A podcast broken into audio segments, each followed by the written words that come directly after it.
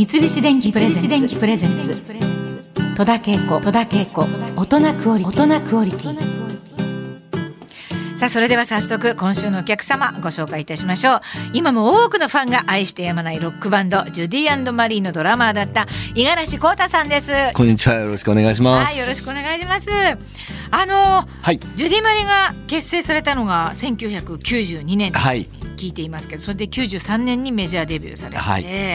まあ、90年代の音楽シーンをもう一気に駆け抜けたイメージありますけれども、はい、まあこれよく聞かれることだと思いますが結成のきっかけみたいなのをちょっと。もうもともとはあのベースのリーダーの恩田君、うん、ちゃんのソロプロジェクトから始まったんです、はい、それであの函館で知り合ったっていうユキに、うん、そのおんちゃんのプロジェクトで歌ってもらう、うん、それでそれのサポートっていう形でお手伝いで入りました、最初は。そうなんです、はい、でもお手伝いで入って、まあ、ゆくゆくはもうちゃんと。そうですね。正式メンバーになった時はもう要するにあのソニーと契約をするんで、ちゃんとこれをバンドとして活動したいからということで、うん、あのメンバーになってほしいっていう形で参加しました。おいくつぐらいですか？皆さん。日中あの実は俺とおんちゃんはほぼ同じ年で、うん、で拓哉とゆきが9つ下なんですよ。ああそんなに違うんですか、えー、だから、えーと、彼らはその時19だったし、うんうん、で自分とおんちゃんはもうすでに29だったので、うん、そうなんですね、えー、そもそも五十嵐さんが、はい、そのドラムを始めたきっかけってどんなことだったの？もう世代的にあのキスやロクイーンの世代なんで、うん、バンドをやりたくって、うん、で歌とか歌うのも嫌いじゃなかったんですけど、えー、もうバンドやってた時に空いてるポジションが歌とドラムしかなかった。で選択肢としてどっちって、うん、俺はあそこのセンターでは歌えない無理。ってドラム始めたぐらいなんですはあ、とにかくもうバンドがやりたかったんですよ、うん、でみんなで音を出し出したら逆に楽器何でもよかったのかもしれないんですけど、まあ、たまたまじゃあもしそこでギターが空いてたらギター,、うん、ギター弾いてたと思うし。どうですか？もうこんなに長くやられて、はい、今はもうドラムに対してのその思いとか魅力とか、えー。えー、逆に語れることがいっぱいあるんじゃないですか？そうですね。でも何年やってもこんなもんなのかなってすごい思いますね。すごい謙虚ですね。いやいつもいやレベル低いなと思いますよいやいやいやそんなことないでしょう。へえあのやっぱり他の楽曲聴いたりとかするときに、うんはいな何の音が気になりますか？やっぱりドラムとか気になりますか？全然気にならないです。ならない、うん、そうですか？一番気になるのは歌ですねやっぱ。ああ歌うんほとんど歌ですね。でどんどんどんどん自分でも曲を書くんで、はいはい、自分が曲書く時とかも本当ドラムのことなんて何も考えないし、うん、むしろこの曲はドラムいらないなと思うようなこともあるし、うんだからなんか参加する一つの手段でドラムだったっていうことで、まあ、もちろんドラムすごい好きですけど、うん、あの自分で叩くとやっぱ自分も元気になるし、うん、あと何よりもこうこう自分のこう出したビートでいろんな方がこう乗ってくれたりとか、うん、もう一緒に歌を歌ってる人がこうすごい気持ちよさそうだったりとか。そういうところでの楽しみはすごいありますね。やっぱドラムって。そうですよね、うん、今でも歌っておっしゃったからやっぱ歌って大事なんだな。ちょっと思っちゃったりしましたけどもやっぱりあのおっしゃったようにビートっていうかやっぱりね、えー、そのドラムのその、うん、なる感じで、うん、なんかこうやっぱりノリが良くなる、はい、そんなにノリが良くなかったみたいなことが、あのお仕事する時にはすごくいつも重要だなって私はすごく思ってるんですけれども、なんかもうそこでノリが決まるみたいな,、なんかねワクワク感とか、そういうのあるんでだからいつもこうドラム素敵だなと思ってるんですけどね逆に素敵というのと大事っていつもすごく思って、うんなんかあのそれでいつも奥の方にいるじゃないですか、はっていうと、はい、だからもうちょっとな前に出てもいいんじゃないかなっていつもね思ったりするんですけど昔からあの配置って絶対もう変わらないミュージカルやっててもそうなんですけど。えー音がでかいからなのかな、なんなの。いや、あの位置が実は、そのよくいろんなことが見えてくるんですよね。一番後ろ、ね、うん。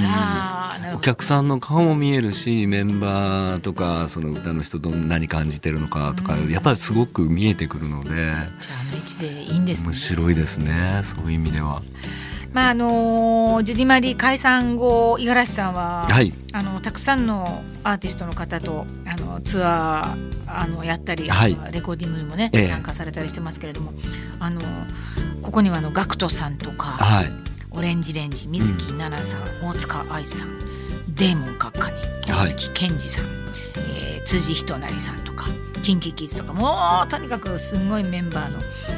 えー、アーティストの方たちとお仕事をされています。はい、あのそういったライブやレコーディングでサポートをされるときにまあなんか五十嵐さんが心がけてらっしゃることみたいなのありますか？やっぱサポートですからね、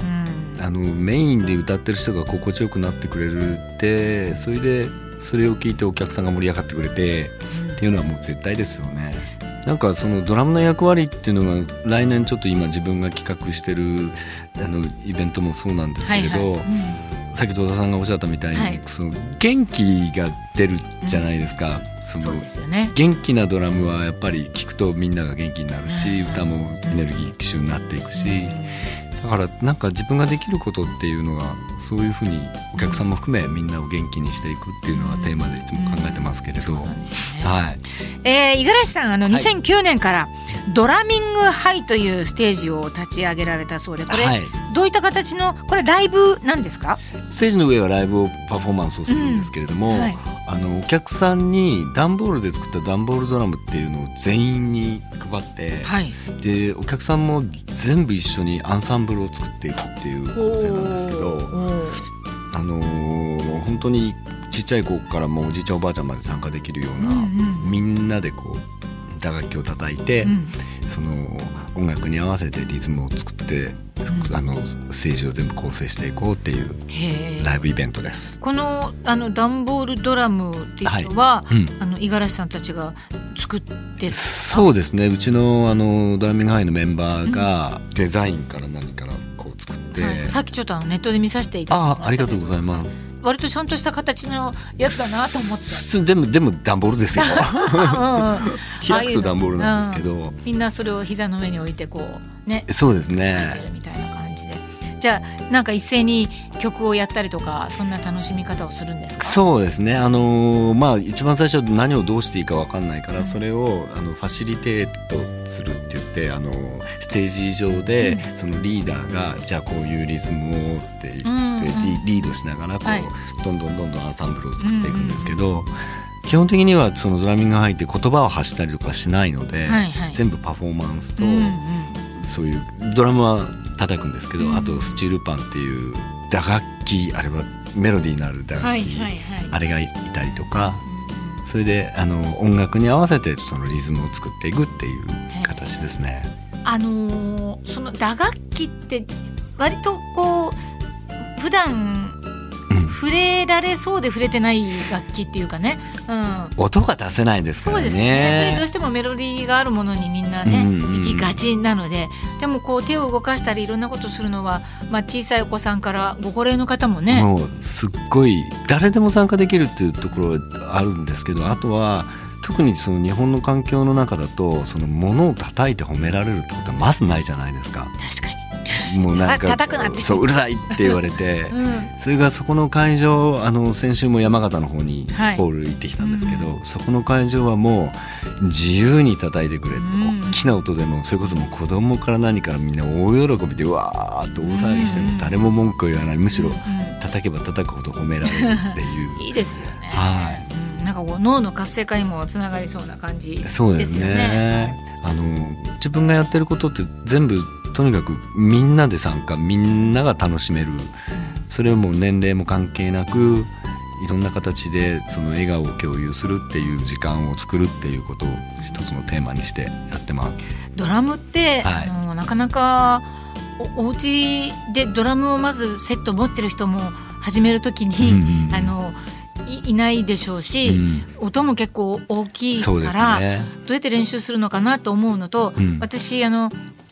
その右手左手足みたいな この作業がね あの本当にゼロからでも、うん。そこはいけますか？あのなかなかそこが難しい人もいます。あのドラムセットって考えるとそう難しいかもしれないですけど、はい、打楽器ですから、うん、別にそれがあったようがなんだろうが、うん、そのパルスを一つ出せれば、うん、もう踊れる人は絶対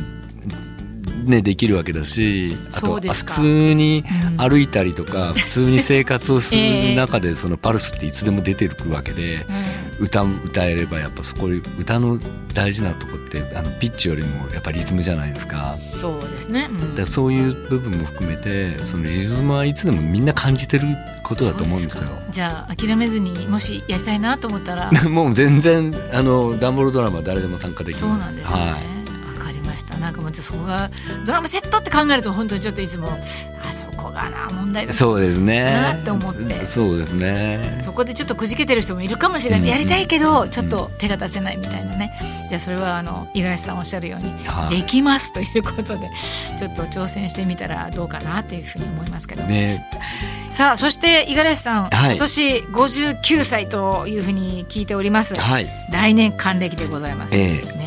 全く見えませんけれども。な今時の還暦はね本当に皆さんあのえっていう感じなんですけれども、はい、あの現役バリバリ世代でやってるわけですけれども、はい、なんか60歳に向けて何か思いとかありますか？そうなんです。だからそのバリバリでやり続けるっていうことをもっともっと意識しようっていう意味合いも含めまして、うん、そのノーレッドっていうバンドを作ったんですけど。あなるほど、えー、野村義男さんも含め新しいバンドを結成されたこのバンド名がノーレッド。ノーレッド。はい。これはまずあのこの意味を聞いてみましょうか。あのー、まあ要は自分たちがその60になるっていうことでその自分たちがイメージしてた60歳って本当にこうだったのかな。もう鏡に映ってる自分たちの姿を見て別におじいちゃんでもないしおばあちゃんでもないし、なんかそのもう一回60っていう折り返しをみんなで考え直してみようと、リセットして。まあ、人生100年だから、まあ、まだまだちょっとそんなその年取ったとか言ってられねえよなっていう意味でその還暦の赤をあえて否定しようと。なるほど。もっともっとうん、うん、頑張って自分たちが進むことで、うん、まあ、先輩から引き継ぐこともそうだしあと後輩たちあと広くはですねちょっといろんな意味でくたびれてる日本を元気に応援するために自分たちが頑張らないといけないのかなっていう、はい、そういうテーマで、えー、バンドを作りました。はいはい、ノーレッドノーレッドね。またこのメンバーがすごいんですけれども、はい、ちょっと紹介していただけますか、えー、野村義男、はい、ギタリスト、はい、でもう一人あの、うん、田川宏明君って、はい、彼はちょっと若いんですけども、えー、盲目のギタリストで、はい、パラリンピックの開会式に出演された、ね、はい、さんと一緒にギターを弾いていた、もうものすごいギタリストです。うん、はい、それと、えベースが寺澤光一君って、うん、彼も同級生、はい、それからヒデスプレッドビーバーとかグレーのサポートをやってた、あの大君というキーボーディスト、彼も同級生ですね。はあ、そういった同じ年代の方たちと、はい、みんなであの還暦が来たらやりたいねっていうふうにおっしゃってたそうなんです最初はもう本当、ね、なんかみんなで、あのー、バラバラバラバラねお祝い的な感じでライブやるんじゃなくてみんなで一緒にドーンと、うん、しかもどっか広いところで。うん、でその広いところっていうのが、うん、やっぱ自分たちが憧れてた日本武道館でできたら本当にすごいいいよねっていう、はい、本当酒飲み話が